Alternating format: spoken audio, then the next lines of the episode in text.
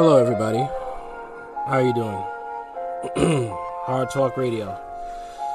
Flu season out, and uh, I've been trying to get through this live as best as I can. All right? That's what I'm trying to do here. All right, so let's get in with this story right here. All right. Accused killer formally charged after allegedly throwing toddler from bridge and shooting pregnant girlfriend. Baton Rouge, a man suspected of killing his girlfriend who was pregnant with his child at the time, will go to trial to face murder and filicide charges. He also accused of killing the woman's two-year-old son. On Thursday, a grand jury charged 20-year-old 20 Brian Murphy in the killing of Kaylin Johnson, her son Caden, and her unborn child. He faces two counts of first-degree murder and the charge of first degree feticide. Murphy allegedly shot Johnson to death after getting in an argument with a 24 year old. After the killing, police say Murphy dumped her body along Burbank Drive and tossed the two year old boy over the side of the bridge along Central Thruway. Murphy initially booked in East Baton Rouge, currently being held in West Baton Rouge Jail, where he is moved for his own safety.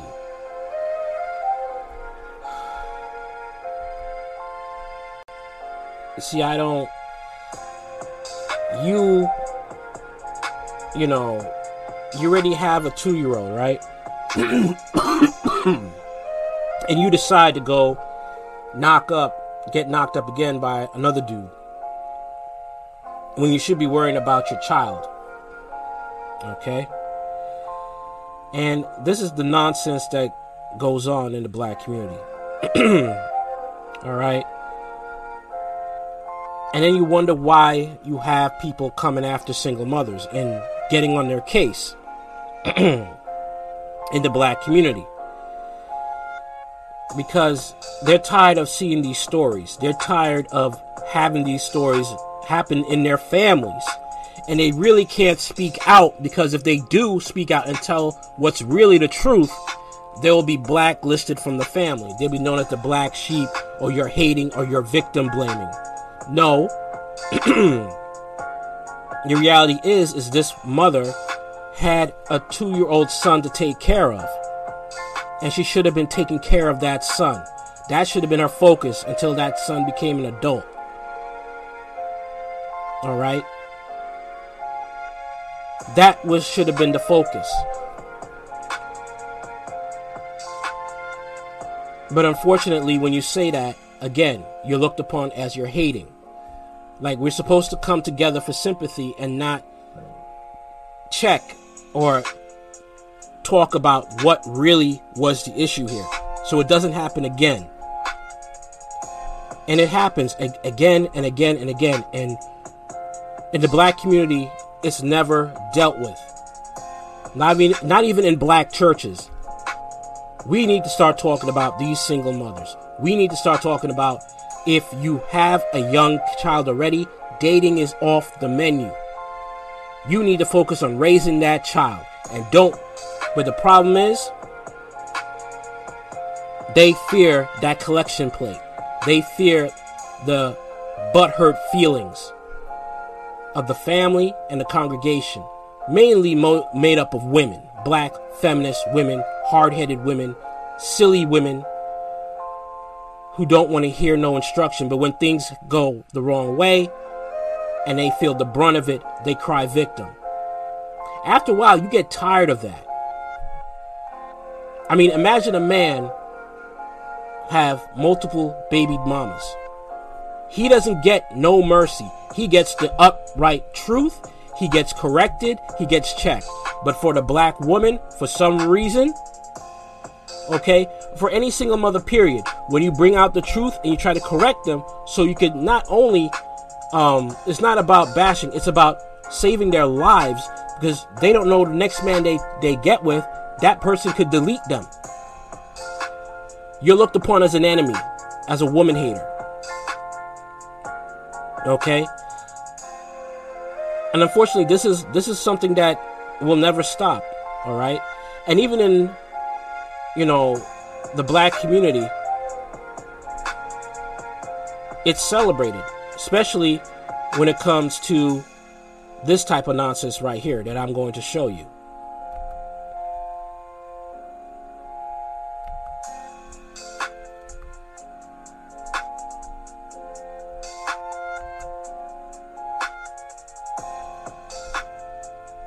Right here. Hold on one minute. About to show you this right here. You are trying to find your mama, man. Yeah, so so she so he can take care of me and my mom. So he can take care of you and your mother. Mm-hmm. Well, your daddy. What is a grown? What is what is a, a, a child doing in grown folks' conversation? Now, this is a single mother. This is what I'm talking about. You have single mothers bringing their kids into grown folks' conversations. This is the dysfunction that goes on here in the black community. All right. Let's let's keep going. Oh, my daddy, he uh, he really gonna take care of me like that. She's laughing. The mother's laughing about that. And the mother's feeding that into that boy's head. Oh, he don't take care of me like that. And that's funny. That's funny to the mother. Yet you pick that man. He only buy me games. He what, baby? He only buy me games and stuff. He only buying me games and stuff. Aren't you the one wanting video games, young man? This is what I'm talking about. This is what's in the black community. Okay? Now I'm going to go all the way. Hold on in one minute. Let me show you something right here. Right here.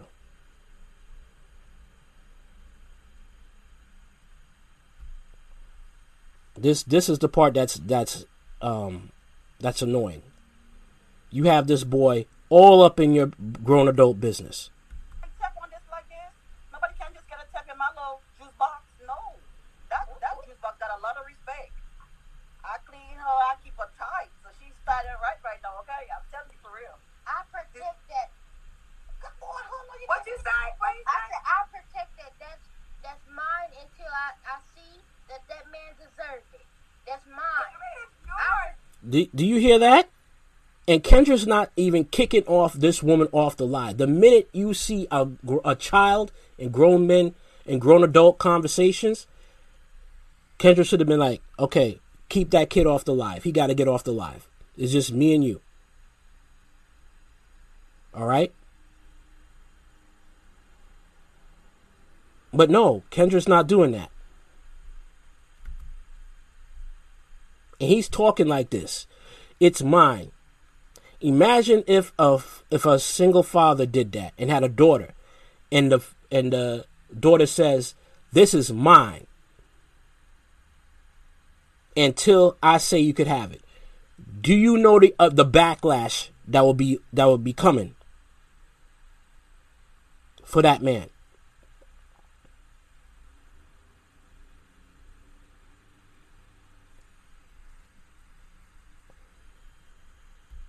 protect that. Kendra, You protect. Yeah, I protect it. Nobody gonna hit that until I say so. Imagine a single father and his daughter says that. Imagine a single father have his a single father has his daughter and Kendra G, and the daughter says no one's gonna get a, a a piece of my daddy until I say so. Chris Hansen will be on the line. Child Protective Services will be there in a heartbeat, but this is okay. Fair use.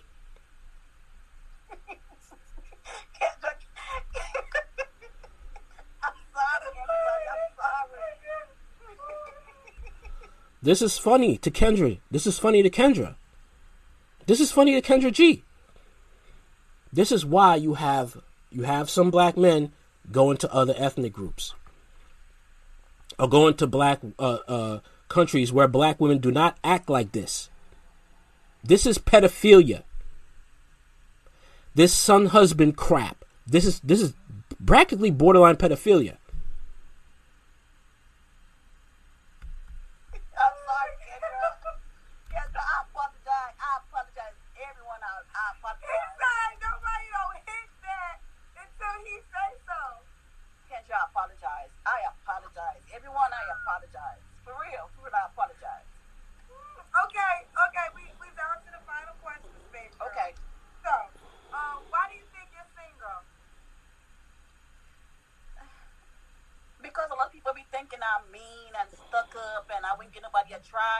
But if you don't approach me, how you gonna know if I'm mean or I'm stuck up? I'm not stuck up.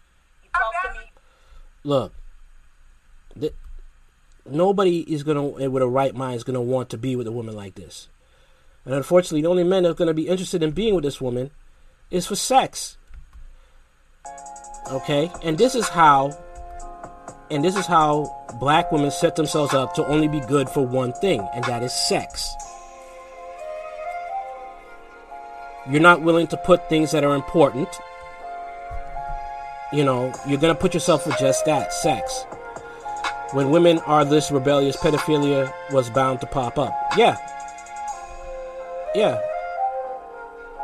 That's basically it. That is basically it.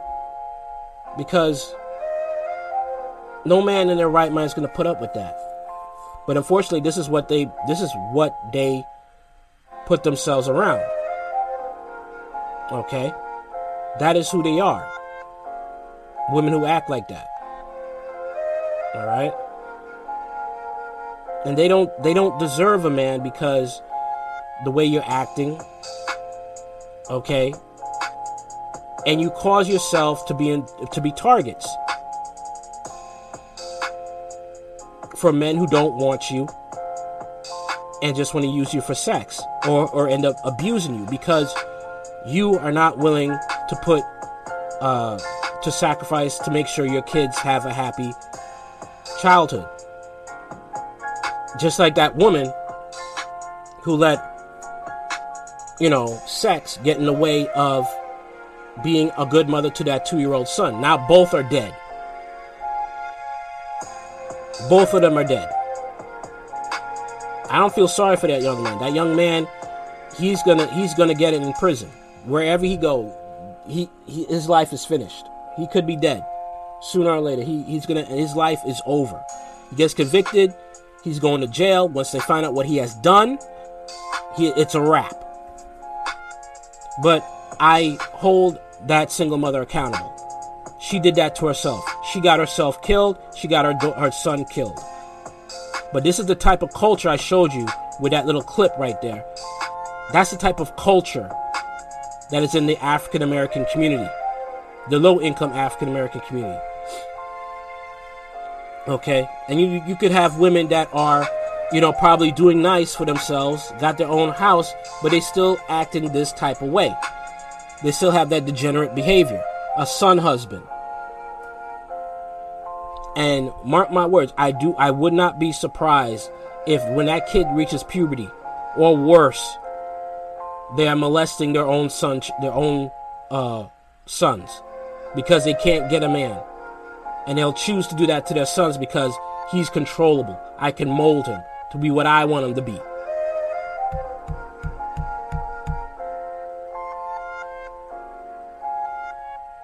This is why I say I, I can see why domestic violence is so high in the black community with nonsense like this. And I hope that father like reports her because that that's child abuse. That is child abuse right there. And she's just laughing it off like a clown, like this is nothing. Anyway. Let's get on to the next story.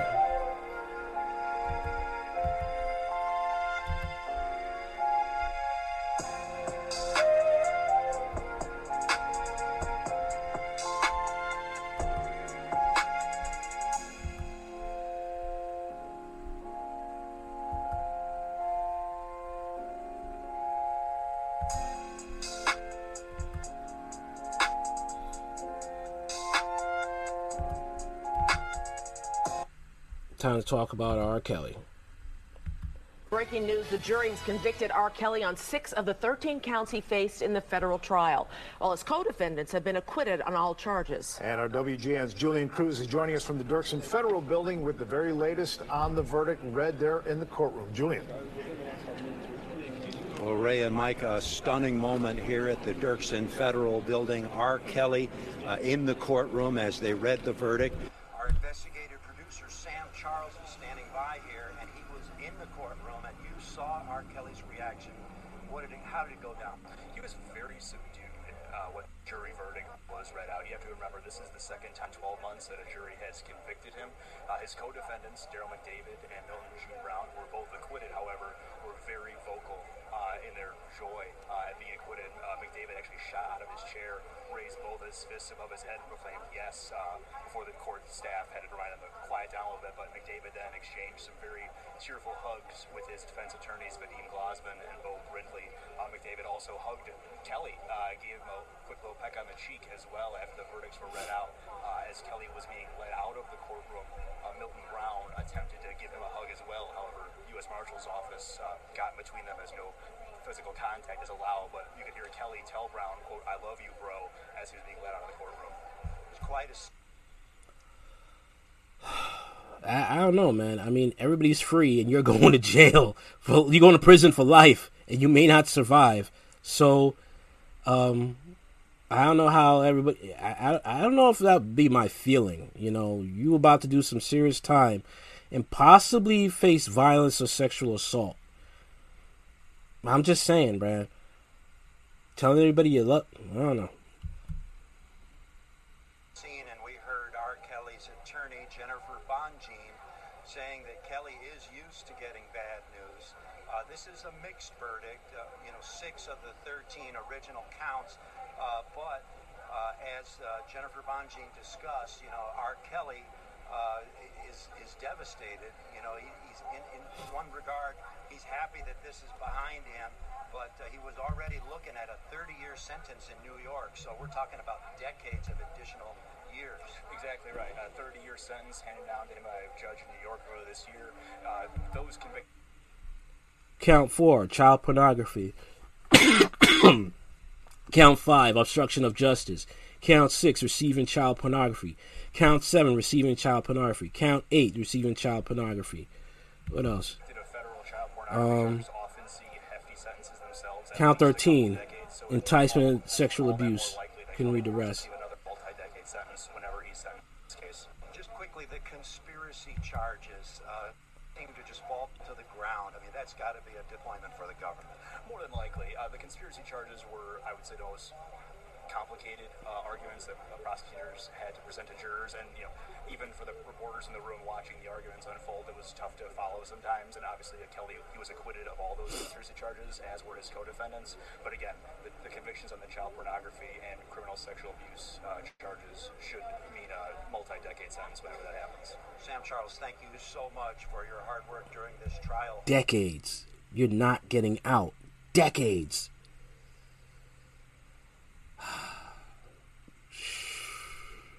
And you're going to have black people still trying to defend him, too. Still trying to defend him. Still trying to see that he's somehow a victim, like he's railroaded. Uh, so just uh, an incredible moment here in Chicago's uh, federal courthouse, and a scene that I think none of us expected quickly. Uh, jurors deliberating just over 10 hours, including a few hours that they had deliberated yesterday. And as we have said before, even though uh, Kelly was acquitted on some of those counts, uh, he is facing some serious jail time. Micah and Ray, back to you. Let's go to Dana Rebik right now with the latest. Thank you, Julian. Hi, Ray and Micah. As Julian mentioned, R. Kelly's attorney, Jennifer Bonjean, spoke here in the lobby of the Dirksen Federal Courthouse after this verdict was handed down. She said that this is closure now on a chapter in many people's lives, including R. Kelly. And she said she felt that this was not a loss, that they did win more counts than they did lose, uh, as Julian mentioned, uh, and that she was pleased that the jury looked at each charge and each count separately. Uh, as he, uh, Julian said as well, um, she said that R. Kelly, of course, uh, was disappointed. Uh, and here's what she had to say just a few moments ago uh, on his reaction to the news this afternoon. There was a mixed verdict, um, but we won more counts than we lost. You know, listen, Mr. Kelly um, is used to bad news. Um, he has a 30-year sentence, which is egregious and excessive in my view, out of New York in a case that never should have been charged the way it was charged. So, you know, this is, he's still Excessive? The amount of crap he done? Messing with Aaliyah when she was 15? All those stuff he did with these women? These minors? Giving them diseases? I'm sorry. No, no, no, no. Justice is done. Justice is served. You know? And all you black people thinking that he's innocent, he's not innocent. Okay? There's no one aboutism. Okay? What he did was wrong. what he did was wrong, and he has to pay for it. That's it. You want to listen to his music, fine, but just understand that when he was talking about all those, when he was talking about all those females in those songs, just remember he was probably talking about underage girls. Remember that when you want to listen to his songs. Just saying. got many um, fights to fight. But what he did say is that he was had a sense of relief that this particular case was not in the future, it was in the past now. And Bonjean asked if her client, if R. Kelly had any uh, signs of remorse uh, over these counts, and she said that she would not comment on any private discussions that she's had with him, but she hinted uh, that at sentencing that her client may speak to that. Live in the Dirksen Federal Courthouse, back to you, Rain Micah. All right, Dana, thank you. Now, earlier we did hear from the co- co-defendants' uh, attorneys. This is their reaction after the verdict. These people should never have been relied on. This case should have never been brought against Derrel McDavid. And we are so grateful for having the honor and the chance to defend him, to prove it. They stood tirelessly beside me for three years. And they stepped up and they got the job done. Well, he's he's finished. R. Kelly is finished. That's basically it. He's finished. That's some. He's just music that, you know, you will have some black folks playing it at the cookout. You know, they don't care. But you'll have those that will wise up and be like, "Nah, we're not playing his music anymore. He's gotten over on us one too many times. It's time to have a new slate. He's got to go. He has got to go. And that's just how it is. Alright? There's no other way around it.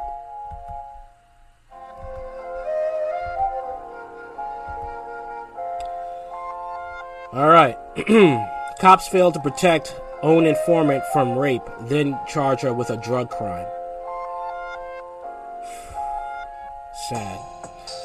A woman in Alexandria, Louisiana was allegedly raped while serving as a confidential informant for police officers who sat oblivious nearby during the attack. Officers with the Rapides Parish Sheriff's Office had sent the woman in the house to make a meth buy without monitoring her in, re- in real time. The ranking officer in the sting operation was Lieutenant Mark Parker, who told the Associated Press that the RS the RPSO had never monitored in real time as confidential informants did stings, though it was starting to doing doing so now. We've always done it this way, Parker told the Associated Press. She was an addict, and we just used her as an informant like we've done a million times before. It's not the point, man. You, you, you abandoned her. The woman was serving a confidential informant after being arrested around a month earlier. Confidential informants are often people who've been arrested for minor crimes and get offered leniency in exchange for helping bust someone else. Aside from showcasing yet another tragedy of America's pointless and destructive war on drugs, situation raises questions about handling of confidential informants. There are people that police send into, into potentially dangerous situations and should have the duty to protect them. In this situation, the woman sent to buy drugs from a suspected dealer was wearing a hidden microphone and camera, but the equipment did not transmit to the sheriff's deputies in real time. Instead, they left her on her own, waiting for her to come out with the dealer. Antonio D. Jones allegedly forced her to perform a sex act on him twice. Authorities never considered such an attack might happen, and the devices the woman carried didn't have the ability to transmit the operation to law enforcement in real time, the AP reported. This is sad. They all need to be fired. Every last one of them. Fired. It was a recording, but no one. it was recording, but not to where my guys were monitoring it, said Rapides Parish Sheriff Mark Wood, blaming the January 21, 2021 incident on his experience from only being in the top job six months at that time. There are always things you learn that you can do better. The case in this central Louisiana city of 47,000 underscores the perils of confidential informants face seeking to work off criminal charges in loosely regulated and often secretive arrangements with law enforcement. Police rely on informants in a wide range of cases, compensating them with money or leniency in their own cases, yet often providing little or no training. David Redman, Reedman, a longtime Seattle police Seattle police officer who now leads training on such things, said the case highlights the vast disparities in law enforcement undercover playbook, with many agencies lacking the resources to properly train officers or monitor informant drug buys. We do this 10,000 times a day around the country, and not everybody has transmitting equipment, Redmond said. Is this tragic as hell? Absolutely. We need to learn from what happened here. No, this is this is stupid. This is stupid. You test the equipment before you go out and use it. This is not rocket science. You test the, inform- the, the equipment before you use it. Law enforcement use of confident inform- artificial informants is akin to a black market in which deals are made under the table and often undocumented, said Alexandra Natapoff, a Harvard law professor and leading expert on informants. Not only are informants treated as disposable pawns, she said, but qualified immunity has been made very difficult to sue the police when things go off the rails. Yep, there goes that quant- that uh, qualified immunity. They need to modify that. Modify it or get rid of it. That's what needs to happen. Modify it or get rid of it. After the assault, the woman left the house and told the police what happened. Jones was subsequently charged with a second degree um, rape and false imprisonment in addition to distribution of meth. Last month, the rape charge was reduced to third degree rape. Whoa. Three, le- three weeks later, the woman who served as confidential informant was charged with possession of drug paraphernalia. She's been pulled over and booked on possession charges at least twice since then, notes the Associated Press. She pleaded guilty to possessing drug paraphernalia last year and was placed in the behavioral health court in lieu of jail time. Wow. This this is disgusting. This is disgusting. Now nobody really wants to help law enforcement. Nobody wants to help law enforcement now. Why would they? Why would they want to? Law enforcement messes up, you can't sue them. That's sad. This is insane, man. Nobody wants to help um, the police when you need help from the police. nah. Okay. So uh let's get into the next story right now. Uh, I gotta say this, man. I never really agree with anything Kevin Samuel said. I didn't. I didn't agree with everything, but the reach this man had, wow. And you'll see.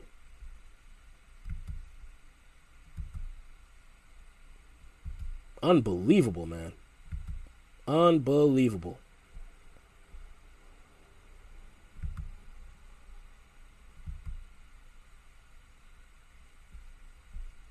All right, here we go.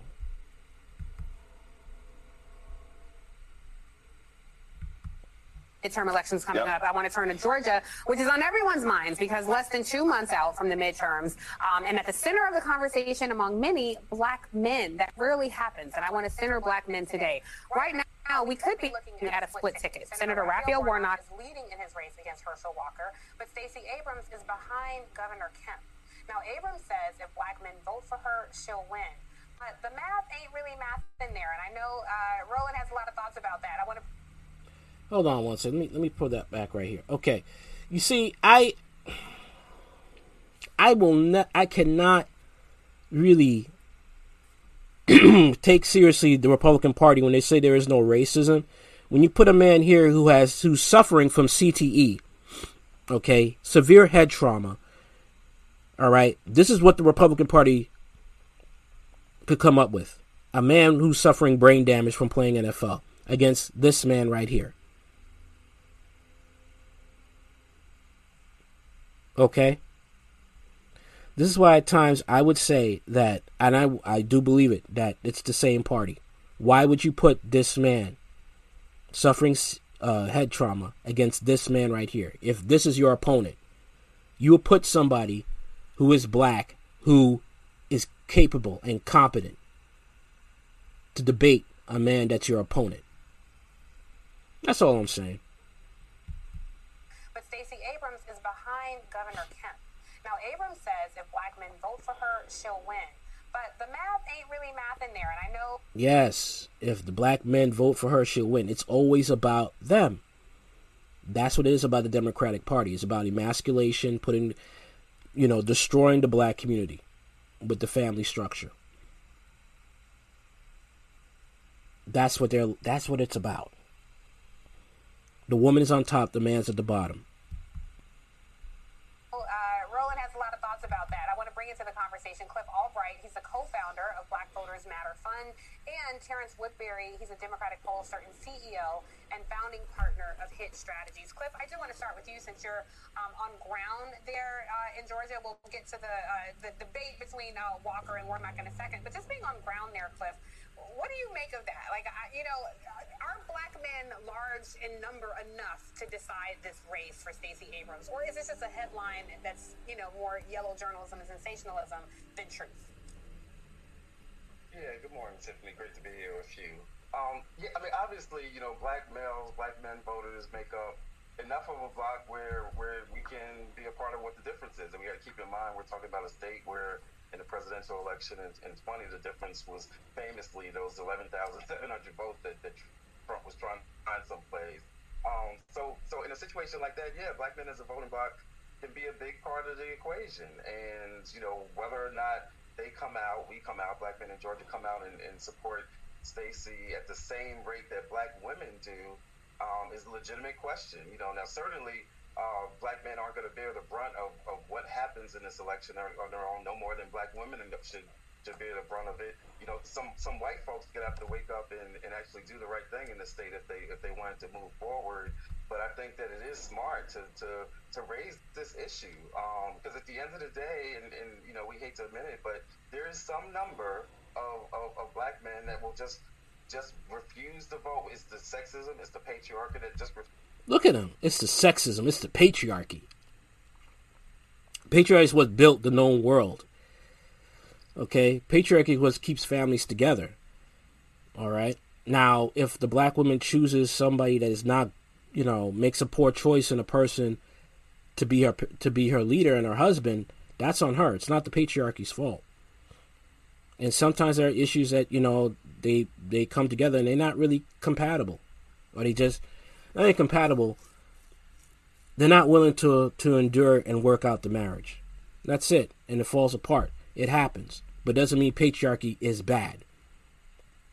Okay, and the fact of the matter is, is um, a lot of black women have been fed liberalism and feminism for so long that it's brainwashed them, and they feel they're equal to a man when they're not, and that's why families fall apart. While meanwhile, these white feminists could go home to their families, and black women go home to a bunch of kids with different last names, or a man that they didn't really want, or just a lonely bed at night.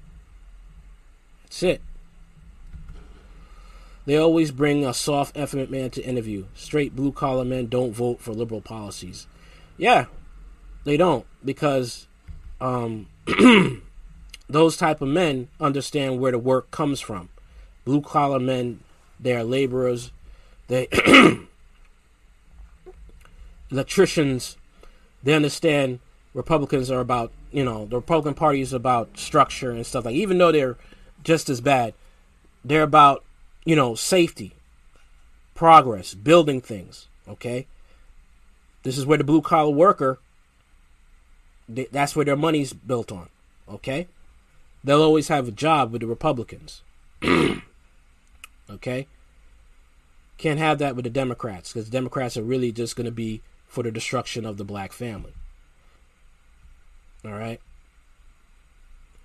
Okay, let's keep going.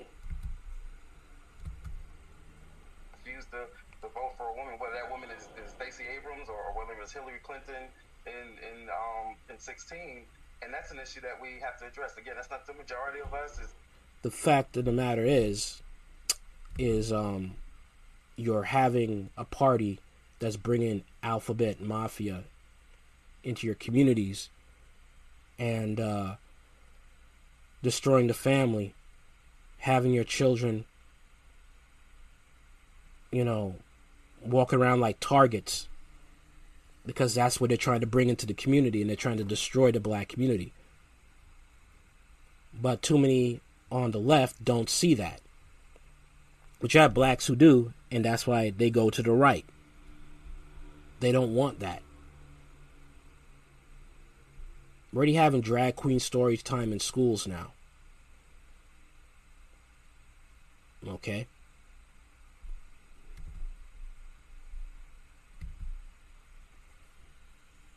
it's, it's not a plurality of us, but we have to address that, and we have to be willing to call that out and call it call it what it is.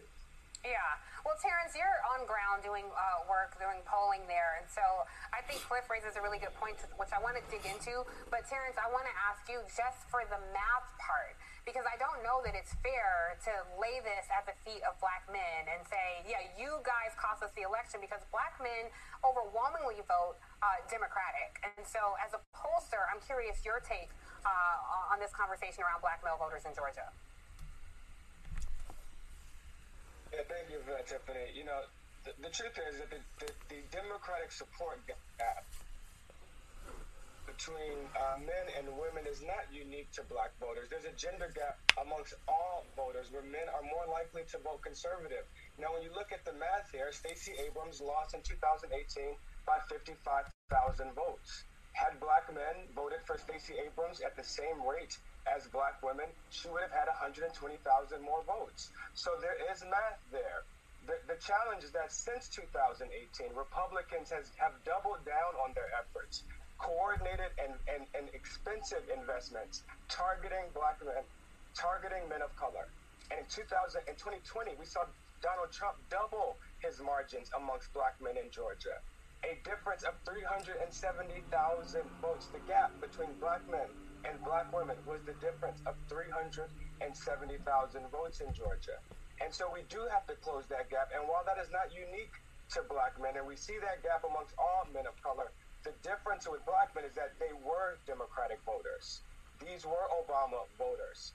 And, and some would argue that they were they were only Obama voters. They were never, in fact, Democratic voters, and that is where Democrats have work to do to prove that since 2020 they have made progress on the issues that matter that matter most to black men, and that they have a plan uh, for for black men moving forward.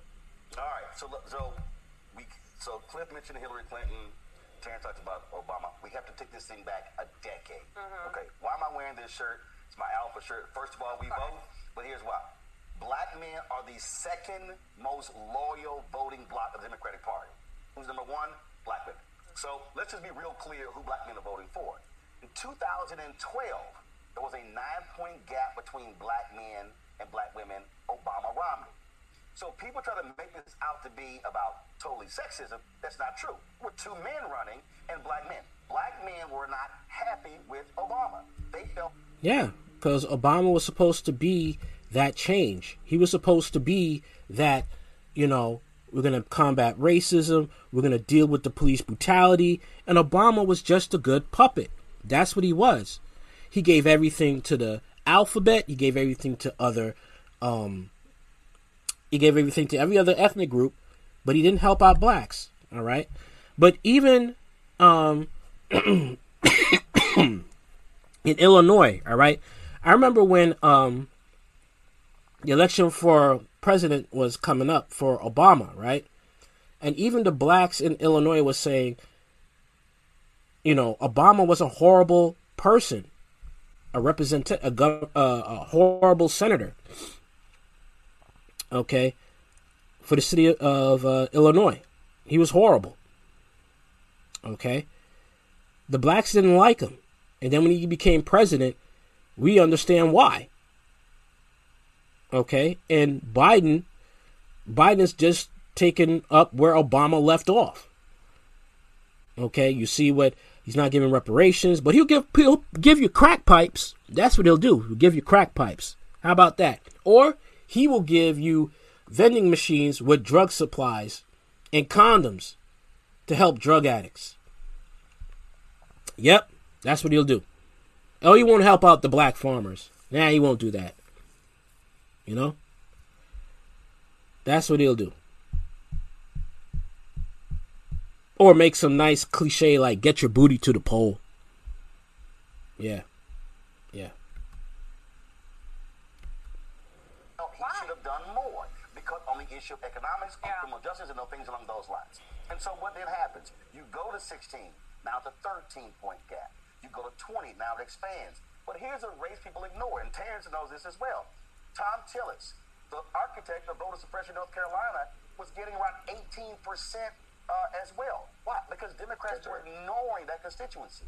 Black women also organized and mobilized to force the Democratic Party to pay more attention to them. In many cases, black men within the party have not actually done that. So what you're seeing are black men who are saying, you're not paying attention to me. You're ignoring what's happening when it comes to economics. You're ignoring me when it comes to the critical issues. And so what the Democratic Party has not done is create a specific strategy to target those individuals because it comes down to numbers. Warnock beat Kelly Loeffler by less than 100,000 votes. And so you're the Democratic Party, and you're to- you're just ignoring these numbers. What did Terrance just say? You are ignoring the potential to win. You should be trying to get every vote. And I'm just going to go ahead and put it out here because someone has to say it. The fundamental problem with the Democratic Party is that white strategists are controlling the money, mm-hmm. are controlling the strategy. Yeah. Yes, African Americans are having input, but if you're trying to win, you better listen to black people. You better fund these initiatives. Otherwise, you're going to lose, and that gap Yeah. is going to widen. And fund candidates. Fund candidates. Instead of meddling around in Republican elections trying to put one over the other because you think they're easier to beat. Fund Fund candidates, candidates. but also off-year strategies. Right. You can't come talk to black men in the middle of September. Yeah. The election is November. They, and I called it. They should have been doing this in January Yeah. after Biden got inaugurated to build up a, a program so when elections come, now you properly prep. Yeah. And invest in black media, brother. We know that. Black Yeah. owned. Black media. Black owned. Give me a break. You guys.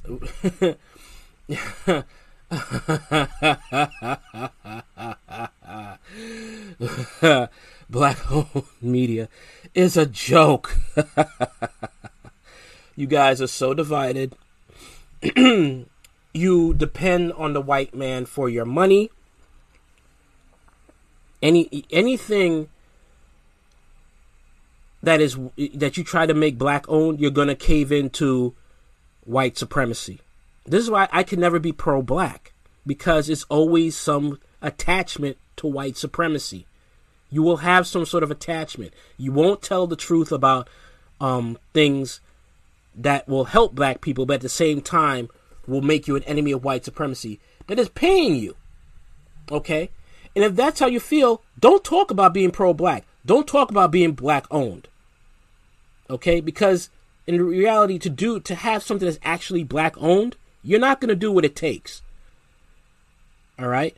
You're not gonna tell the truth, but what needs to be said. You're not gonna admit it. Because it will cost you money from the white massa. Okay?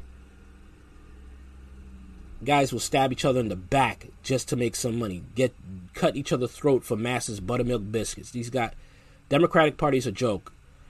Just as bad as the Republicans. But the only way to if you want to keep these black feminists in line, you'd have to vote Republican every year. Every year. To get to keep them on their knees. Not black targeted. Black owned media. Absolutely. Uh, Cliff, listen, I think Roland made a really uh, legitimate point here. Black media will be like, oh, I'm pro black, but I'm pro alphabet, pro everything else that's destroying the black community. That's basically what it would be. Pro black media. Um, I will say, you know, th- th- a lot of black men sometimes feel like they're ignored or they're put down, particularly sometimes even by black women in the media. So this is not that. But I do hear Roland's point that felt ignored. But you feel ignored, and then you go over to the other side. The oppressed feel oppressed, so then you go and try align with the oppressor. So I'm First off, okay, you're telling these people that they should stick with somebody that's mistreating them. Okay? Stick in a bad relationship with somebody that's mistreating them. Oh, I'm mistreating you. I'm cheating on you. I'm doing all this stuff. But you go and find somebody else who's better than me? How dare you? Oh, because I won't um I won't give you something in return for your vote. You're going to go somewhere else? How dare you? These Watch what else she says. I'm not putting black men down, but sometimes it's like, well, some of you Kevin Samuels following Tariq Nasheed quoting people, please look at the truth and see what's happening and get in line with some of the black women. Is majority Wow. Wow. That's what you want to say. That's really going to make us want to get in line. Wow. This is how narcissistic and how out of touch these feminists are. That they could really say that. And they think that that's going to make black men want to vote for them, vote for the Democratic Party. No. Like I said, I don't agree with everything Kevin Samuel said. But his reach, I have to respect that. I have to respect the reach. Because it's really burned a lot of black women who are feminists. It burned their pride. Okay? Because so many of them are mad, angry over a man that's basically told them the truth about themselves. The ones that are feminists, the ones that are dysfunctional, the ones that are think they could be a 304 and they deserve a family, or they think they have eight, four, five, six baby daddies and they think they're wife material, and someone told them they're not. But you know, it's not something anything new. I mean, they probably had family members who told them that, and you know, they probably got blacklisted. Those family members probably had people telling them all types of stuff that was wrong with them. They didn't want to hear it. But then there's like Kevin Samuels.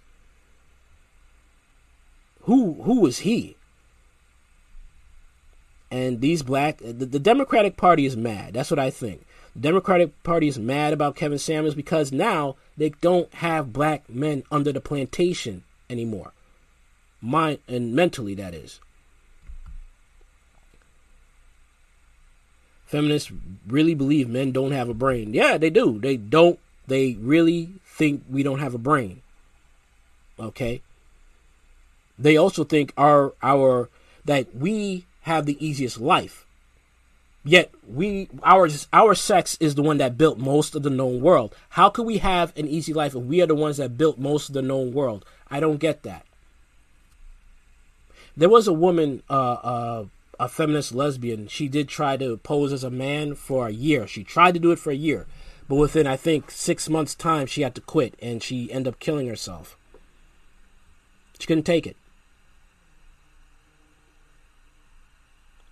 All right, but this is how this is this is how they think. They think black men are just still in slavery. That they got to obey the black woman. No, we have a brain.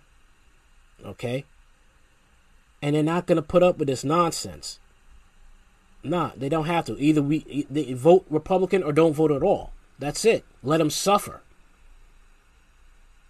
Okay? But if you really want to stick it to these black feminists, you would have to vote Republican every single time. That's the only way to shut them up. like he said, vote Democrat. But that margin of people who could be plucked away from your people and go advance policies that harm your people, I just don't understand that. Excuse me. The policies that, that are made with Democrats isn't harming black people? This bail reform? These unisex bathrooms? Joe Biden saying that schools won't receive lunch funding unless they have unisex bathrooms?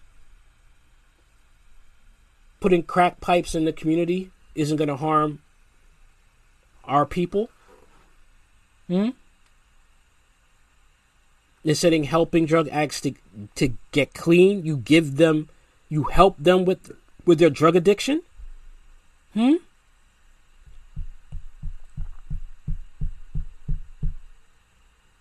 Where's that reparation money from Joe Biden? Didn't he promise that? Hmm?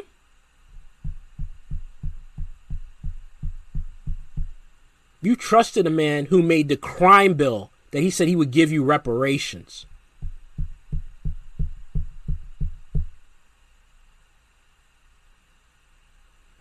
These black feminists are just for themselves. As long as they have the right to delete kids and have the right to have random partners, they're all happy. That's it. They don't care about the black community. Yeah, and you, and you got three things that, that wind up happening. And first, let me call, let me shout out, you know, as, as Roland mentioned, his Alpha Phi Alpha shirt. You know, we've got a program where we reach out to Divine Nine, and, and AFI has been one of the, the organizations that was most aggressive at getting involved, like answering the call and reaching out to Freemasonry, yes, Freemasonry. Divine Nine, Alpha Nine, all that Freemasonry crap. Oh, that's done so much better for the black community. Martin Luther King was uh, into that. He got taken out because he realized he was bringing black people into a burning house. Uh, yeah. Uh, man, I don't even want to listen to this dude no more. Clown. Utter clown. Okay? Utter clown.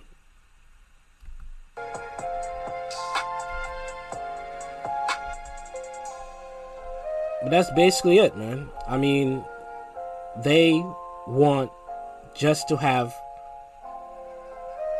debauchery and degeneracy rule over America. And they want black women to be on top, okay, over the man. Dysfunction. But yet you see all the other ethnic groups, they have a, a husband and wife together, a family together. Yeah, you may have um, those that have baby mama problems and stuff, but that's not something to look up to. But in the black community with the Democratic Party, okay, you have baby mama drama, women having eight, six, five kids by 11 different men, and that's something to be proud of. That's in the black community. And when you talk about that, you're wrong. And you want to talk about policies that hurt the black people. But no one's talking about, hey, why don't we stop this single mother epidemic? Black women having kids out of wedlock. Let's stop this.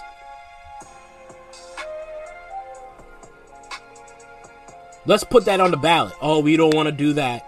You're telling her what to do with her body. And then you want to call out Kevin Samuels and Tariq Nasheed.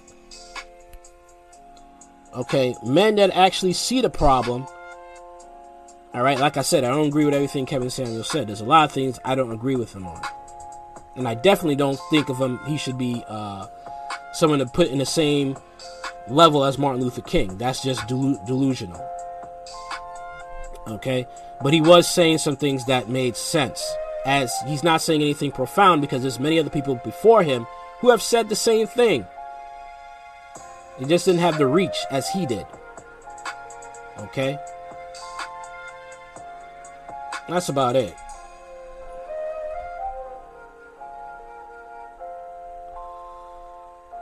All right.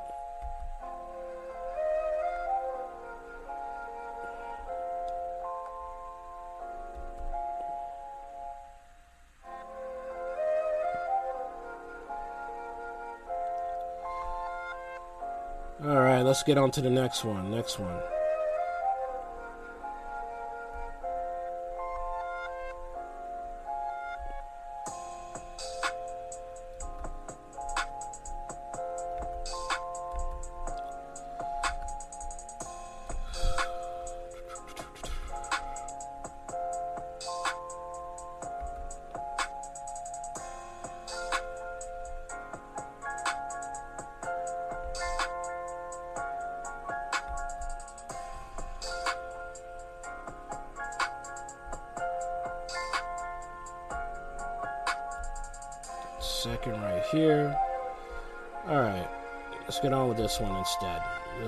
Instead.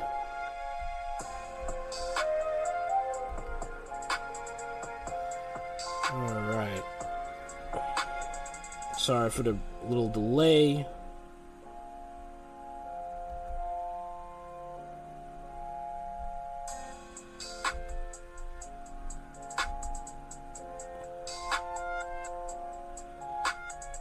Okay, here we go. Got you. All right, so we're going to talk about something here about uh, this liberal agenda. The things that they're trying to bring into the community. All right. Now, I can't show you much. I don't want to get dinged by YouTube, so I have to do a little creativity here. All right, here we go.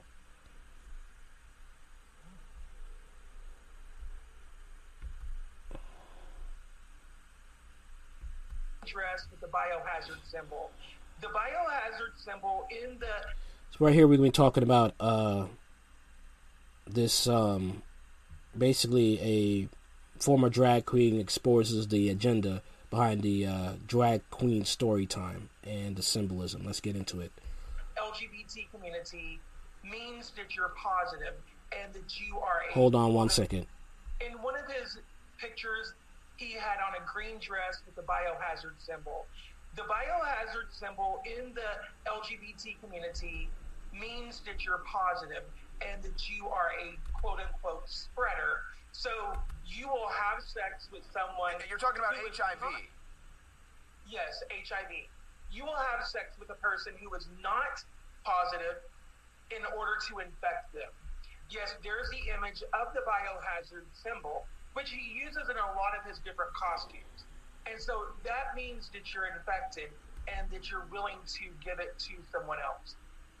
Because there are people out there, unfortunately, that are so demented and deranged that they want to get HIV because they feel like if they get it, Now, mind you, this is all on. this is going on under the Biden administration. Okay, drag queen story time being put in different different schools all across America.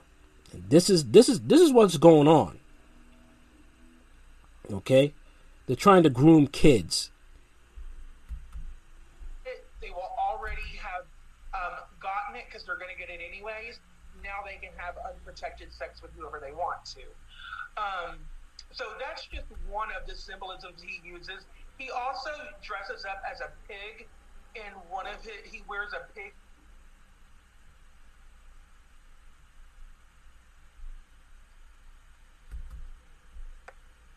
Sniffing dirty butt. I mean, This is what they do. This is like they have. It's funny, but it's true. And one such story is being covered at MadMamaBear.com with Tracy Shannon and Kevin Whitt once again doing the legwork here. Church plans drag event for children with satanic drag queen convicted on charges of conspiracy to murder several classmates. Why that person is even allowed anywhere near children is another issue in and of itself. But of course, if you say you're liberal, you're gay, you're here for pride, then bring in the rapist, bring in the conspiracy to murder criminal. Let's bring them in here. But it gets even worse than that. But I want to bring Tracy and, and Kevin in now. Tracy with Mass Resistance Texas and Mad Mama Bear. And Kevin, who's been doing a lot of great work with them as well, formerly a member of the drag community himself, and then left it. Now the liberals hate him. Uh, of course they do, because he tells the truth about them. Uh, guys, where do you want to begin with this story? Because Kevin, I, I want to go to you on what we've learned about these individuals, stuff that you recognize from your days in this community, little symbols, little symbolism, little words that they use that most people wouldn't recognize. Um, but let's start with Tracy. When you wrote this story, I mean, what I usually find out is okay, you scratch the surface, you start to dig, and then it just gets worse and it gets worse and it gets worse. I mean, how? First of all, it's it's bad enough that they're inviting these drag queens to to children's classrooms to begin with, but then you find out one was already charged of conspiracy to murder. I mean, what is it like, Tracy, covering these stories? I mean, it's just shocking that people will just not do their due diligence not even consider checking the backgrounds of the people that they're holding out as role models for children. So it's just shocking. And really, when Kevin and I were looking at the um, social media for this particular drag queen, we were freaked out. And another activist was, um, you know, hearing about it, and we were sharing with her, uh, Kelly Neidert, I think you know her, we were sharing with her that what we were finding because we happened to be on a phone call together when we discovered this and she was freaked out. I mean, it's just creepy. This is not the kind of stuff we even want to have like on our computer and on our phones because it was just that creepy. All this occult stuff that this particular drag queen had on his social media. Yeah, like they see somebody, like they'll see a priest in a Trump hat, and they'll say he shouldn't be allowed anywhere near kids. But then they invite somebody who's who's known a sexual degenerate and deviant with a conspiracy to murder charges, and they invite him into the classroom. Now, Kevin, you were noticing going through this individual social media, and you sent me a bunch of images. I, I didn't send them to the crew, but maybe they can find them or pull them up. Where there's different symbolism and, and, and phrases that he uses that it's you know it's slander, it's slang, uh, excuse me, slang inside the, the trans community, the drag community that you are noticing that I guess these teachers don't realize what he's communicating through these posts. No, he was using um, in one of his pictures. He had on a green dress with the biohazard symbol. The biohazard symbol in the LGBT community means that you're positive and that you are a quote unquote spreader. So you will have sex with someone. You're talking about HIV. Yes, HIV. You will have sex with a person who is not positive in order to infect them yes, there's the image of the biohazard symbol, which he uses in a lot of his different costumes. And so that means that you're infected and that you're willing to give it to someone else. Because there are people out there, unfortunately, that are so demented and deranged that they want to get HIV because they feel like if they get it, they will already have um, gotten it because they're going to get it anyways now they can have unprotected sex with whoever they want to. Um, so that's just one of the symbolisms he uses. He also dresses up as a pig in one of his, he wears a pig snout in one of his pictures. And the pig symbolizes a nasty pig. A nasty pig is a gay man who is into um, pee, poop, urine, like um, armpits, like sniffing dirty butt. I mean, and this is what they do. This is like they had. It's funny, but it's true. They used to bring Ms. Kitty Litter, Ms. Kitty Litter, to these children events. It's because he likes to lick butt. I mean, that's what it is. Yeah. Like, this is I what mean, they bring to your kids, folks. God. God. these people are so demented, and they are okay with it. And this dude is into all that. On top of the fact that he obviously has a fetish, a fantasy of murdering people, because it would be different if, because that whenever that happened, he was 17 in high school. According to him, he was really bullied. Okay, great. But you have not changed because the pictures on your Facebook of are of you. Well, that one image that you saw, he's like eating a dead body. It looks like. So he he's into all that still, and that's just not the type of person that needs to be around children. If this church that's having this drag show cared remotely about children, they would have done research, done a background check on this person. I found his real name, Jason Kettle, in a matter of five minutes just by looking at his Facebook. So it's not hard. It's a simple Google search. And, and by the way, this is it's not. Third drag queen caught convict is exposed as a sex convict. This is what they're trying to make normalized for kids to be around drag queens, and parents are bringing their kids to these drag queen club events too. This is scary. Not like this is a new phenomenon of symbolizing things with what you wear it starts. I mean, a lot of people know about wearing your wearing your pants below your your your your butt when you're in jail means hey I'm okay to be sodomized. Now they turn that into a pop culture thing. They don't even know what they're representing. But it's the same thing. It's like, hey, look, I got my pig snout in. If you want to poop on it, down. Like, invite me over later. We'll have a whole thing. So, but it'd be one thing if they were doing this in their own private time and they had their own bars and everything. Like, I wouldn't be covering it. I don't want anything to do with it. It's not me. But they're bringing it to the children's classrooms. Tracy, you've been dealing with this since I've met you like five years ago. Talk about when you first started with MassResistance and the stuff that, that we were fighting against then to the levels that it's reached now. Right. I mean, initially started out, parents were concerned and taxpayers were concerned that they were having, promoting basically gender ideology in the libraries with drag queens, because that's really what this is all about, is promoting the LGBTQ sexual ethic to children. And so we were opposed to that. But none of the, um, nobody wanted to hear, sorry about that. Right. The feds are Um, calling you right now. They want to arrest it. you for talking about this. I mean, nobody wanted to hear about it at our city council in Houston. They were they acted like we were homophobes and transphobes. So after a few visits to City Hall and some protesting, we decided to really check the backgrounds of the of the um, drag queens that were performing in Houston. And when we did that, we saw just that their their performances are filled with erotica and kink and fetishism. And of course, we went a little further and found that they were prostitutes, porn stars, uh, transsexual dominatrix for hire, and two sex offenders that were in the program. And no background checks were done. And most of the time, background checks are not done.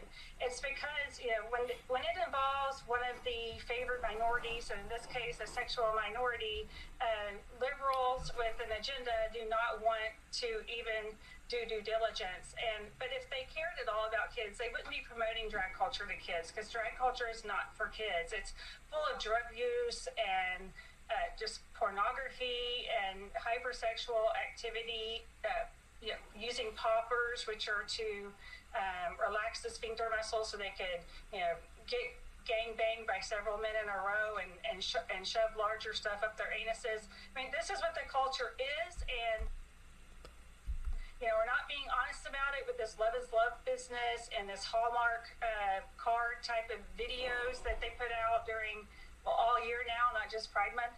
And so let's just be honest about what you're promoting to kids and what it leads to, like the bug chasing that um, Kevin was. Yeah, I this this is crazy, man. This this is insane. This this is insane. It's it, oh talking about. And of course, now we found that you know this particular drag queen, you know, had planned to kill 20 of his classmates with another uh, friend of his when he was in high school. And by looking at his social media, we can we can clearly see that the bloodlust hasn't stopped with him. It's just, folks, you're listening to this. I understand if you haven't seen this before. It sounds ridiculous. It's ludicrous. It's almost hilarious. This is, it is hilarious, kind of. This is what they're bringing to children's classrooms, and they're calling it pride. They're calling it liberal. They're calling it tolerance. It's none of the above. It's degenerative. It's sexual deviancy. It's perversion. It's sexual grooming. It's child abuse, is what it is. Do it on your own time. Leave the kids out of it. It's the fourth So that's what I have. Uh. I'll show you a small snip, snippet of that. Whew. If I'm still here on this, yeah, it was, it was, I'm, I'll be thankful. If I'm not here on this anymore, it was nice knowing you guys. Bringing you that truth. I hope you guys enjoyed it. OMG, why are people not protecting their children anymore? The only thing I could say is the fact um, a lot of people don't like being parents. That's what I could say. A lot of people, it's sad to say, a lot of people have kids and they don't like kids. That's the only thing. That's the only reason I could see that. I could only. That's the only reason why I could see a parent taking their kid to drag queen story time. You don't love your children. That's it. You don't love your children, and you're a single mother. You got to be a single mother too. Okay, single mother that's completely liberal, devoid of reason. Your kid is your best friend. That's your son husband, or that's your little home girl. That's your daughter Home girl, but you've been around long and she's been alive. Or for some reason that's your homegirl, that's your, your daughter. I don't get that. But that's the only logical, three logical reasons why a parent would bring their kid to a drag queen story time. They are trying to drive us all crazy, so we delete ourselves. well, um, hey, if you if you saw the pictures, you yeah, I saw the pictures, so you didn't have to. All right, um, let's on to the next story. Cause that that that was horrible, man.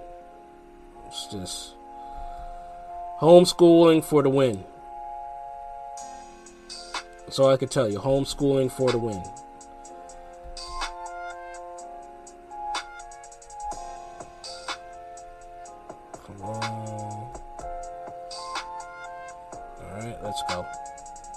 Now we're going to be talking about Puerto Rico. Let's see if I can get this going. Puerto Rico. Talking about what happened with them right now. Okay.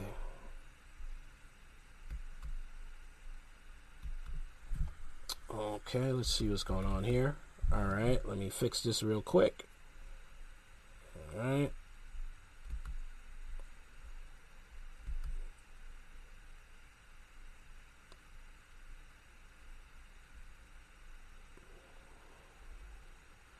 In the meantime, I will switch it over to something else. That is what I will do.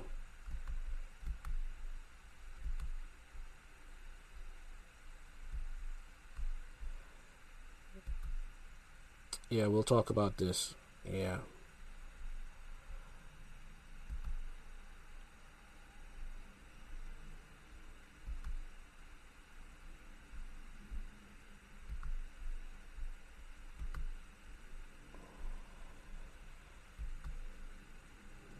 Line Plus, where Atlanta police about to give an update in the case of Alania Lenore. The 24 year old woman was last seen July 30th at an apartment complex on Peachtree Street. So let's get you now right to Atlanta police with that update.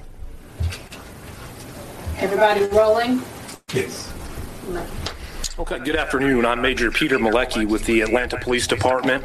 Uh, to my left here is Lieutenant Jermaine Dearlove. He is our homicide commander.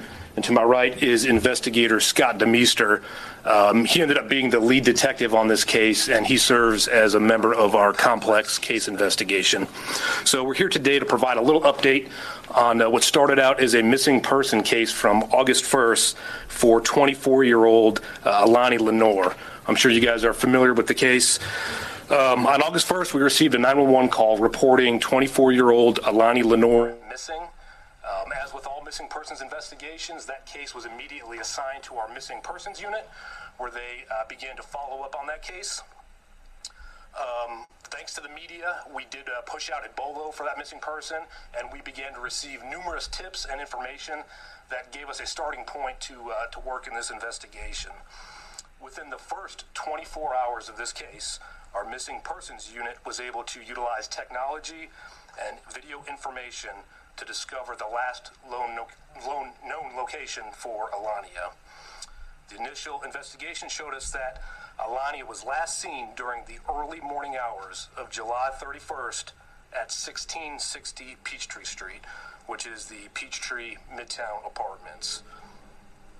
By this point in the investigation, we also determined two male individuals that were at that apartment with Alania at the time of her disappearance. Those two males were identified as Deontay Reynolds and 25 or 29 year old Stephen. Oh, why can't we come up? So it's Instagram to the rescue from my. Hold on one minute. Get that ad. Stephen Abate. At that point in the case, uh, we quickly began to realize that there may be some foul play involved in the disappearance of Alani. At that point in the case, we turned the investigation over to our complex case investigators, where Detective Demeester uh, took point on this case. So um, we were able to determine through uh, technology and search warrants that were obtained in this investigation approximate locations where we believed um, Alani may be located. We did know that she did not at any point leave 1660 Peachtree Street on her own accord. We do believe that she had died inside of the apartment and that it was potentially relocated to an undetermined location. We conducted numerous manual searches at areas where technological evidence suggested that uh, Alani may be located without success. We utilized the assistance of cadaver dogs, homicide detectives, and entire police recruit classes. At this point, we have developed enough evidence to suggest that Alania was murdered and that her body was disposed of. We have secured Fulton County arrest warrants for two individuals. One of those individuals is currently in custody at the Fulton County Jail, 29 year old Deontay Reynolds. The second subject we are going to ask for the help of the media and the general public to locate. He is 29 year old Stephen Abate. We do believe that Stephen is located somewhere in the metro Atlanta area, and so we would again ask that if anybody has information on his whereabouts or any information regarding this investigation, that they would please contact the Atlanta Police Department or Crime Stoppers and provide us with that information. So, keeping in mind that this still is a very open, active investigation, um, our ultimate goal is to locate the body of Alani and be able to provide closure for this grieving family. Uh, but we will take some questions that we are able to answer at this point. Were there, were there uh, any leads or tips that, that led you to that? I know you said it was uh, like technology, were there any leads or tips that led you to that location as far as where you believe she was killed? So, so that's the great job that our missing persons unit did right off the bat. And again, every missing persons case that we get, we we investigate aggressively. We take each one of these cases seriously, and we're able to utilize anything at all at our disposal to locate this individual. So in this case, uh, it was an exigent um, request for a phone company to get a last known location, and that's what led us initially to that apartment complex. Did know the two gentlemen prior to that night? So we do believe that they did have a brief uh, acquaintanceship or relationship. Um, they were not complete strangers at the point of that night inside of the apartment. Did Reynolds turn himself in, or was that a... He was apprehended in Conyers, Georgia, and then yep, and then transported to the uh, Fulton County Jail. Are there going to be any charges potentially for the third person who was there with them that night? Uh, the woman. She was with a friend. So at, no, at this point, we are still exploring everything. The evidence we have at this point does not suggest that that individual was culpable in the disappearance uh, or death of Alani. Do you believe that Avante is, is still in the metro Atlanta area or maybe left the area? So, you know, that's where uh, we're really reaching out and asking for help from the public. Um, at this point, we do believe he may still be in the metro area. And certainly, anytime we uh, advertise an individual's face and let them know that they are wanted, um, we know that it increases the likelihood of that person trying to flee. But we also know that we are stronger when we work together with the community, and we are confident that tips will come in that will lead us to the apprehension of this individual. And what charges is Reynolds, Reynolds facing? So uh, both those individuals are chase, uh, facing felony murder and concealing the death of another Reynolds or have y'all, do y'all have any indication about how she might have been killed? So that's something that obviously still being an open and active investigation, we're not quite ready to, to push out. The family thought that this might have been a case of sex trafficking. Do you know if there what the So no, obviously we investigate every single aspect of every case that may lead us to justice for a family, but no, that is completely irrelevant to our investigation. And as I said, we are still trying to determine uh, motives, and we are hoping that when we make this second apprehension, uh, we're able to interview this individual in hopes that he will be cooperative to provide some of the, some of these answers and some of this closure to this family. All right, one more question. Is the first suspect, has he said anything? Is he cooperating with you all at this time? So at this point, no, they, they have not been cooperative. They have requested counsel and have not, not cooperated further in this investigation. We do believe that they know the whereabouts of Alani, and so that is one of our hopes that during this second apprehension that we will get that information and be able to bring her home to her family.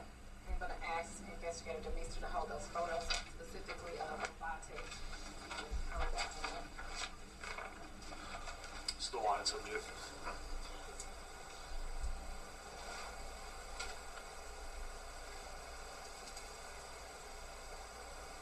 Can you hold up the other guy as well? Did everyone get Stephen Avante? Yes. Okay. And then the second is Deontay. Put it in front like you had before. And again, uh, Deontay is in custody at the Fulton County Jail. Major, can you say saying spell your first and last name. Sure, it's Peter Malecki, M A L E C K I. And we'll also email the photos as well, so you'll have it for free from. Can we have spellings for those names as well? We'll Yeah, provide- sure, we, we can we can email that out to you guys. Sure. Thank you. Uh, thank you guys.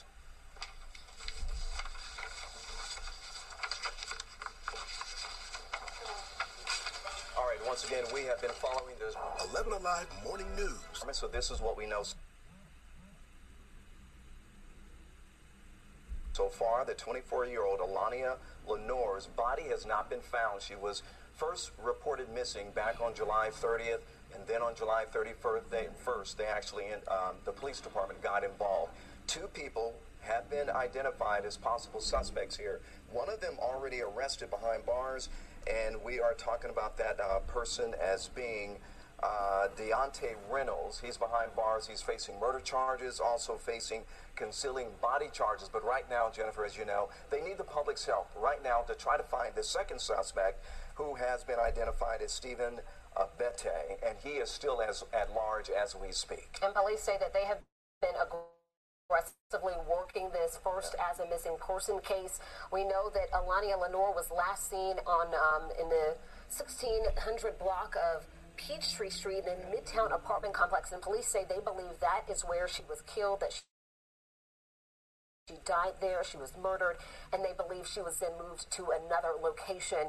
And they are still working to, as Ron mentioned, find her body at this point. Again, the two men, police, she may have had some sort of brief acquaintanceship with them. So again, 29-year-old Deontay Reynolds apprehended and Conyers right now in the Fulton County Jail. Police say he is not working with them. He has requested counsel. They are at this point looking for 29-year-old Stephen Abate. They believe that he is in the metro Atlanta area. We're working to get those images to you. Police will be providing them for us, and we will be providing them to you as soon as we get them here into our newsroom. But again, police do believe that 24-year-old Alania Lenore has been murdered, and that is the latest update on this case. And um, again, they are searching for at least one outstanding suspect, and we'll get you that information as soon as we can get it. In the meantime, Well, I'm just going to point out right now that there's a lot of folks out there still looking for her. They actually hired a private attorney. This is what the family did.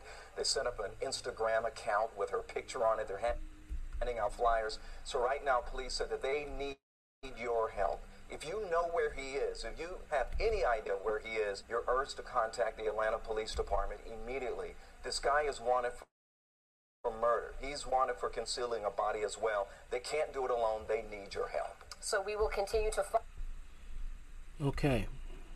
Sad story. It's a sad story. Um, I felt like it wasn't showing, you know, giving much detail about uh, what exactly happened. So I'll just go into it from what I got from a news article about it. Police have arrested one person they believe to be responsible for the disappearance and death of 24 year old Elania Lenore. Channel 2 Action News brought you live update on the case from police on Channel 2 Action Live Action News at 3 p.m. Tuesday, in which they announced that they think that Leona, Lenore was killed and her body was disposed of. Lenore was last seen on July 30th, 2022 at the Peachtree Midtown Apartments located at 1600 Peachtree Street. Within the first 24 hours of the case of this case, our missing persons unit was able to utilize technology and video information to disclose the last known location of for Lalania.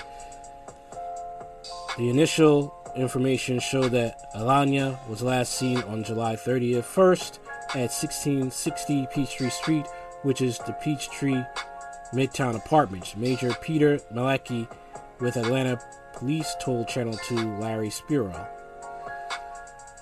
Reynolds is charged with murder, concealing the death of another, financial identity fraud, so they used her identity, forgery in the first degree, tampering with evidence, and possession of a controlled substance in Schedule 1 or Schedule 2 with intent to distribute. Atlanta police believe Lenore died inside a unit at Peachtree Midtown Apartments. We didn't know that she did not at any point leave 1660 Peachtree Street on her own accord. We do believe that she died inside the apartment, was potentially lo- relocated to an undetermined location, like he said. Police told Channel 2 Action News they are still searching for 29 year old Stephen Obiti, who they believe is the suspect in the incident. Obiti has a warrant for felony murder and concealing the death of another. Nobody deserves to just disappear, said Jackson. Every day is getting harder, obviously, because the reality of time not being on my side, for my daughter's side, is hurting. It's painful. Jackson told Channel 2 Action News. All I know is that they said she was ID'd coming in, but not coming out. The Atlanta Police Department said the investigation is still ongoing, and anyone with any information is asked to contact the police department. Sad thing is, like, Atlanta is becoming a criminal hellhole. Okay? Due to the, the liberal policies. And that's why, you know, that is why I could never take seriously when, you know, that black woman was saying that, oh, so as we're not giving you what you want, you're going to go over to the other side that's making policies to hurt your people. Look what the liberal look what look at the liberal states. Okay? And look at their crime rate. See how that's working out. Voting Democrat. Our ultimate goal is to locate the body of Alina and be able to provide closure for this grieving family, Malecki said. At this time, police have been unable to locate Lenore's remains. Why was she there at that apartment with those two type of dudes? Could it have been a. I'm just. I'm speculating, alright? I'm just speculating. What could a woman like that be doing in an apartment with those type of guys? Guys who look shifty, guys who look like they don't amount to much. What was she doing with those type of men? That's what I like to know. What was she doing with those type of men? It's just a thought. It is just a thought. I just like to know. What was she doing with those type of men? Did she die of a drug overdose? And was she into drugs? did they give her fentanyl and she overdosed and they disposed of the body? I'm just I'm just making speculation here. Because usually women who look like that don't really deal with men who look like that. Those two scruffy dudes over there.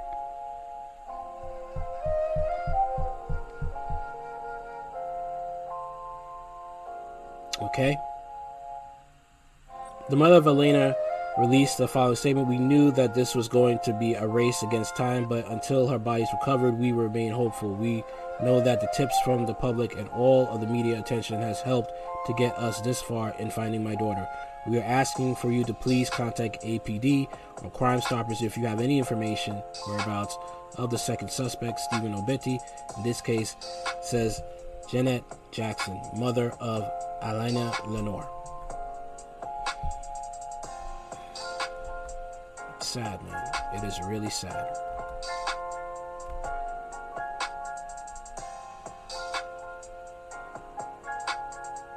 It really is. All right, so um, now we're gonna take a look at. Uh, remember that man I showed you that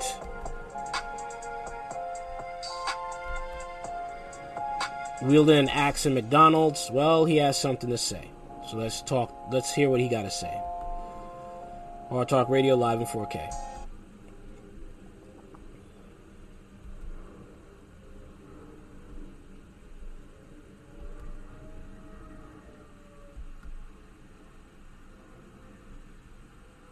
Okay.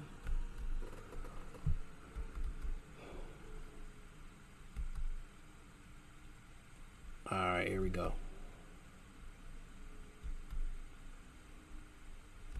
My intentions were not to hurt anyone. My intentions were not to put anyone in a hospital or dice anybody up. The reason why I pulled out the hatchet was because, okay, I'm going to get back at these guys, but I'm going to make sure that they don't jump me again. In this exclusive interview, Michael Palacio tells me he has zero regrets for doing this Friday morning. Most important thing is don't be afraid to defend defend yourself. Michael tells me things went south after a security guard ignored his request to use the bathroom. Michael, he admits he had been drinking, threw a punch. Video shows Michael on the receiving end of blows to the head. He tells me he has been jumped before and had had enough. He calmly pulled that hatchet out and police say started menacing people, smashed a glass wall, and slapped one of his attackers. They don't need to be in jail to learn a lesson. I hope that the fear they felt that night is enough to never assault someone again. Why did Michael have a hatchet in his bag to begin with? He's a messenger and tells me he just feels safer carrying it. I'm always actually getting into it with drivers, which is what the tomahawk is for. It's not for people. It's for trees and, you know, vehicles. Michael is charged with, among other things, menacing and criminal mischief. My intentions were not to hurt anyone. My intentions were not to put anyone in a hospital or dice anybody up. The reason why I pulled out the hatchet was because, okay. Okay, so we got to hear what he had to say. All right. So, um,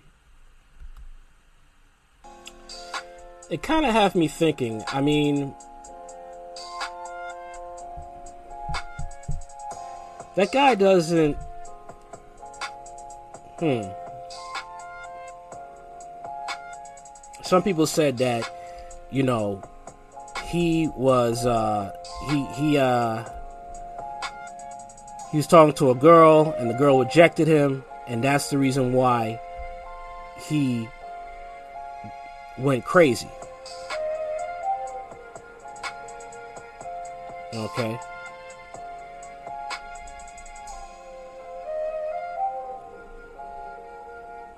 That's what they're trying to say. But the reality is, he was defending himself. He was drunk. He asked to uh, use the bathroom, wasn't allowed to. And um, he defended himself.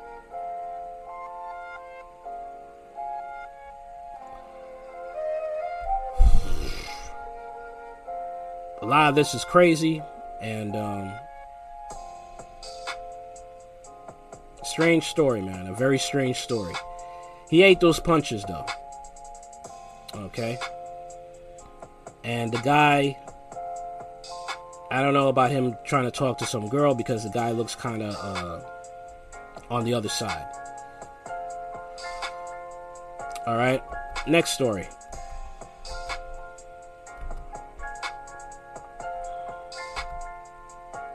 Okay, now we're going to be talking about Puerto Rico. Let's get into that.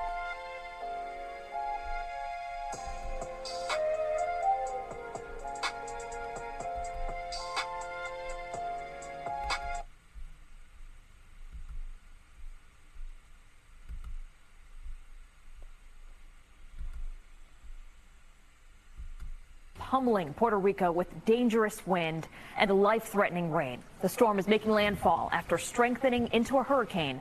And the southern part of the island is taking the biggest beating as driving wind takes down, down light poles and power lines. Right now, the entire island, more than 3 million people, are in the dark, and power companies are warning that it could take several days to restore the power there. And take a look at this video showing the real danger for millions of people, and that's flooding. Rising waters here sweep away a bridge in central Puerto Rico.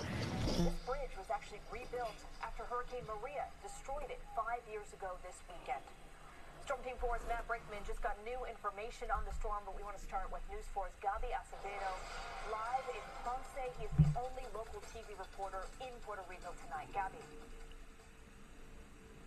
Rana, it is pouring like the sky has fallen here in Ponce and it has been raining non-stop for the past eight hours. Behind me, a downed tree that is blocking access to a community in the center of Ponce and that tree has also taken down some power lines and that is the main story on the island as you mentioned as Puerto Rico, as if it was five years ago after Hurricane Maria, is in the middle of a total blackout. But the situation in the south coast is particularly extreme as Hurricane Fiona continues to pummel towns around this part of the island, making landfall not too far from our current location.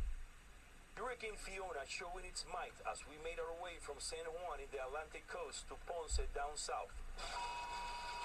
Driving across the peak of the central mountains, cyclonic downpours were getting stronger by the minute. Just after 12 p.m., road visibility was low. Vegetation and down light poles were also major obstacles on the southern freeway. And as we entered the city of Ponce just after 1 p.m., it was evident that Hurricane Fiona was here and she packed quite a punch.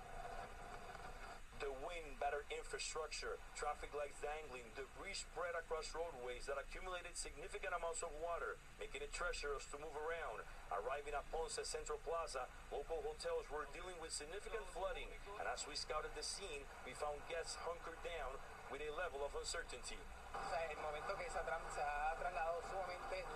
She's moving really slow, says Diego Alvarado Pomares, a native of Ciales, a town in the central mountains of Puerto Rico.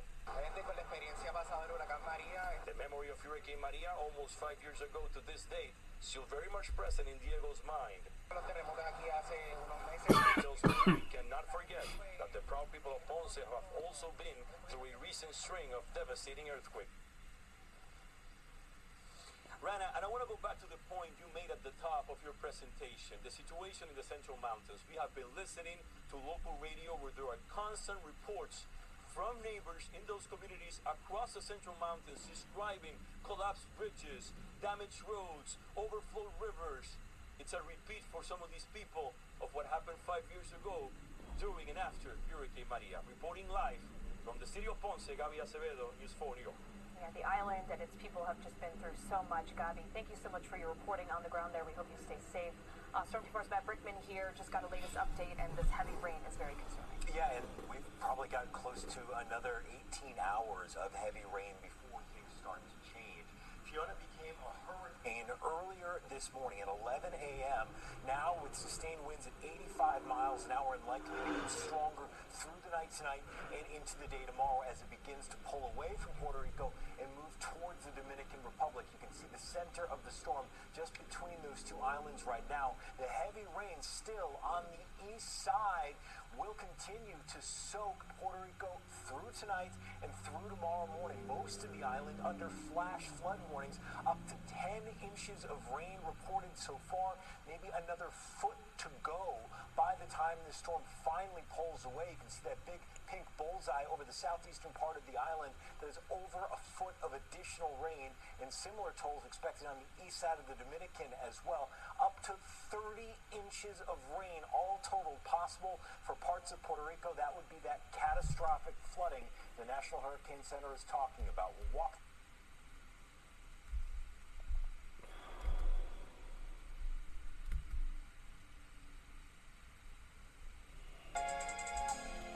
So Puerto Rico is basically dealing with a lot right now.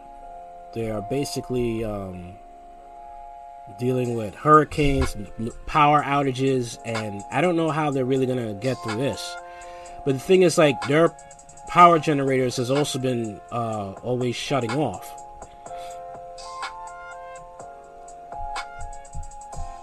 That's kind of strange. If I can find more information about that, then I will talk about it. Okay? And get to the next story.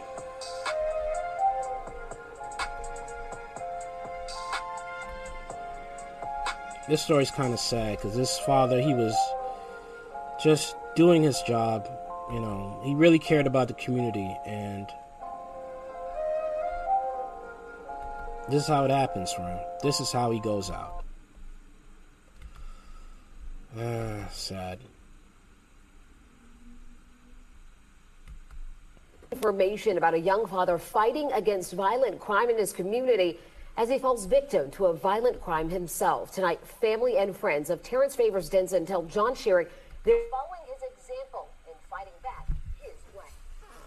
He had known tragedy, held it in his arms, staggering from personal tragedy that shattered his heart. I saw her. Close family and friends of 36 year old Terrence Favors Denson hurting now too. One week after he was shot to death outside a neighborhood bar in Mechanicsville, just south of downtown Atlanta. The neighborhood where he was working to reduce violent crime and guide young people away from guns and gangs, especially after what happened this past June to his own son. His 15 year old son, Terrence, was shot to death, family friend to Takesia Sheets. Instead of going back and saying that I'm going to hurt somebody, he was going to the community saying, I want to save someone and I'm going to save them in what way I can. Terrence Favors Denson started an organization to try to save young people from violence, from the life of crime he led when he was young. Irisha Ridley, his cousin, says his mission consumed him. He didn't want to repeat the cycle. He wanted to break the cycle. He wanted to build the community up. He didn't want them to experience the things that he experienced. Last month, when someone opened fire at a softball game in Mechanicsville, killing one person and wounding five more, it was Terrence who ran in and helped save the life of one of the wounded, a six-year-old girl. We were there a few days later when community leaders gathered nearby, Terrence among them, which is why they are determined to pick up Terrence's mission and make it their own. Pastor Radonis Bryant. That's what he was doing with book bag giveaways, giving away food. You know, as I said, he was just trying to help the community. Fearlessly. In Mechanicsville in southwest Atlanta, John Shirek, 11 Alive News.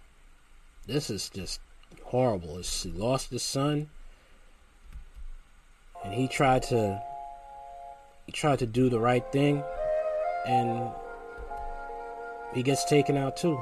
I respect that man because a lot of another father he lost his son. He went after the killers and he shot the killers. Now he's in jail.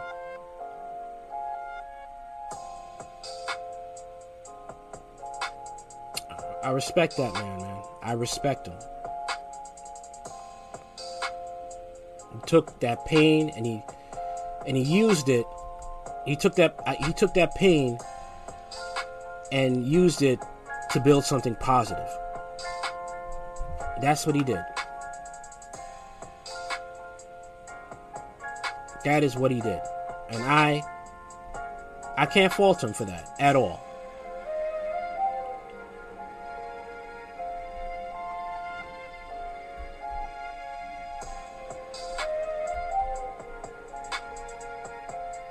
Prayers to that family. Prayers and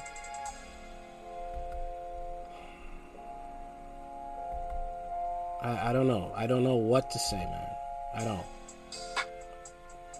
It's a tragedy. But people got inspired from his death and they'll carry on that legacy. They will carry on that legacy. Okay. Now to see what's going on overseas. And it's not looking that good.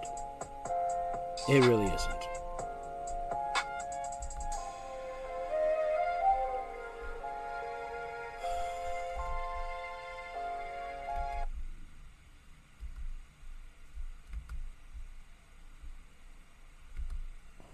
Announced an emergency energy package for businesses, including a cap on gas and electricity costs.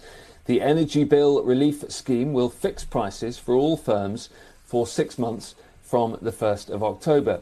The government will provide a discount on wholesale gas and electricity prices for all non domestic customers. That will include hospitals, charities, schools, and other settings such as community halls and churches, which will also get help.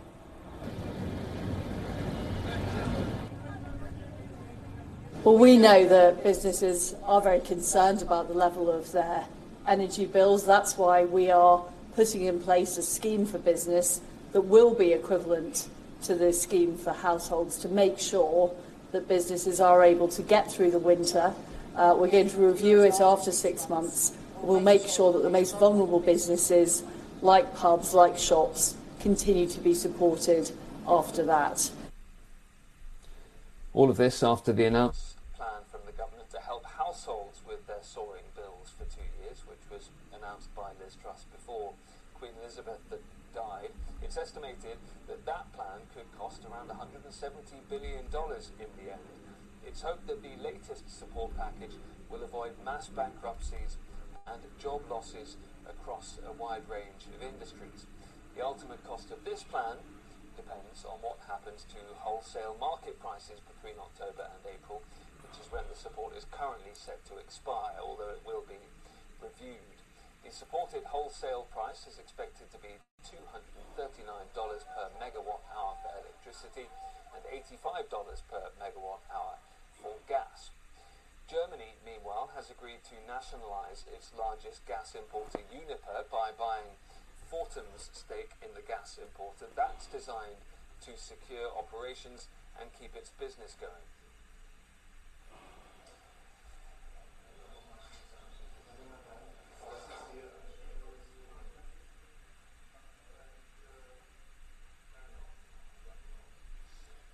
And for more on the UK's latest plans, we can get more now from our London correspondent Alex Isaac. Prime Minister has announced the first in what will be a series of cuts, caps on taxes to help with the cost of living crisis as we head into winter. The Energy Bill Relief Scheme will give businesses a discount from October to March. Liz Truss said it would make sure businesses have that security through the winter and could see some businesses have a reduction of 40% on their bills. Now, the government has set a supported wholesale price expected to be about £200 per megawatt for electricity and £75 per megawatt for gas. That's less than half the wholesale prices anticipated this winter to cut the bills. It will also be backdated for contracts agreed on or after April. It follows an announcement a fortnight ago from Liz Truss that household bills will stop from rising above £2,500 for the next two years. It's estimated that the two schemes will mean the state is paying more than £1 in every £3 of gas consumed. It's a welcome relief for many businesses, but some say it's still not enough. And we are expected to hear of more economic interventions this week, with Chancellor Kwasi Kwarteng carrying out a mini budget on Friday. This is Alex Isaac for Beyond World is So as we can see, is that uh, things are going to get tight for a lot of people in Europe. Okay, uh, dealing with this in, uh, inflation, emergency energy price cap. Parts of you know Europe, if you dare to heat up your food to a certain uh, amount of degrees, use the heat to a certain amount of degrees, you'll get you face going to jail. That's how bad it is. So people will have to learn to be prepared, stock up, because it's not pretty. Because soon America will be facing a dark winter. Hasn't gotten there yet, but food shortages, energy, energy crisis, and inflation. Soon we will be facing that dark winter. Okay. That's all I got for now. Hope you enjoyed the uh, stream. If you want to know anything about this channel, it's in the description box. Like, share, comment, subscribe. Later.